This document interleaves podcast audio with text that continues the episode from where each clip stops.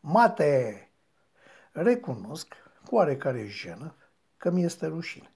Mi-a plăcut matematica. Într-un procent rezonabil pot spune că, într-adevăr, mi-a plăcut și că dacă școala românească ar proceda diferit la predare și testare, mai mulți copii ar spune, după mulți ani, așa ca mine. Așadar, mi-a plăcut matematica și am și păstrat unele cunoștințe și noțiuni peste ani. Nu mi-au folosit nici integralele simple, nici cele curbilinii, dar de multe ori am înțeles că matematica este singurul limbaj capabil să descrie lumea și fenomenele care o populează. Am înțeles că matematica nu poate fi mințit ori înșelat. Am înțeles că în matematică, știință exactă prin excelență, nu merge cu jumătăți de adevăruri, nu merge cu pipăiel, nu merge cu poate. Este corect sau nu? Și atât.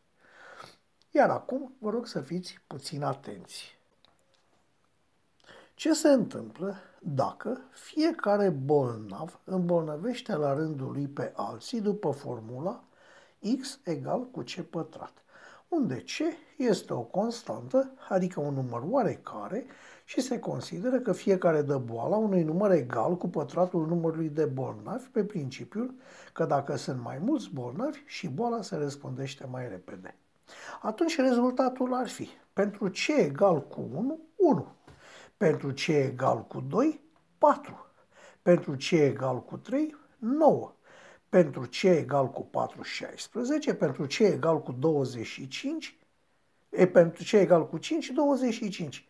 Deci, pentru prima zi am avea un bolnav, pentru a doua 4, pentru a treia 9, apoi 16, 25 și așa mai departe.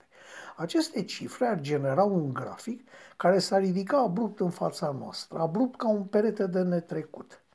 Dacă doriți să calculăm altfel, mai blând, o putem face gândind că fiecare bolnav îmbolnăvește doar câte alte două persoane și atunci am avea funcția x egal cu c ori 2, c fiind din nou o constantă, deci un număr oarecare. Așadar, pentru c egal cu 1 a rezultat 2 bolnavi. Asta ar fi prima zi. Apoi, pentru c egal cu 2, 4 bolnavi. Pentru c egal cu 3, 6 bolnavi. Pentru c egal cu 4, 8 bolnavi. Pentru c egal cu 5, 10 bolnavi. În fața ochilor ni se ridică, la început mai puțin abrupt, același grafic exploziv, același perete de netrecut. Dacă nu v-am plictisit, continuăm. Dacă am un bolnav și el îmbolnăvește numai doi oameni, aceștia vor continua șirul, îmbolnăvind fiecare câte doi, deci patru. Dacă acești patru vor îmbolnăvi la rândul lor, dar ați înțeles ideea. Este imposibil ca rata îmbolnăvirilor să urmeze datele publicate de autorități. Nu se poate, în special acum, în faza de început a epidemiei, când mulți încă nu respectă regulile de bun simț împotriva extinderii bolii, când încă nu sunt definitivate anchetele epidemiologice, este imposibil ca acesta să fie numărul real de îmbolnăviri.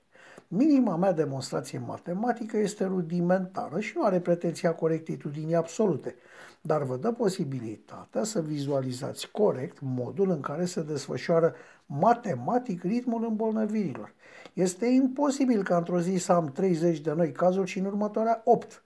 Ar fi posibil doar dacă ne-am afla în perioada în care se află acum China, adică petrecute, în niciun caz când epidemia s-a declanșat.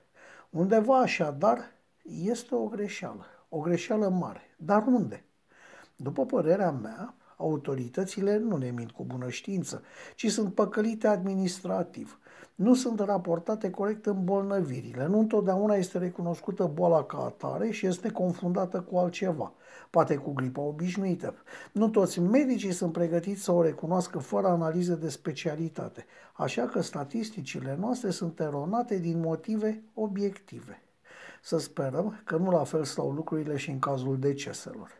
Matematica nu minte, nu înșală și nu se lasă păcălită. Deci să nu ne îmbătăm cu apă chioară. Așa gândește un om de pe stradă.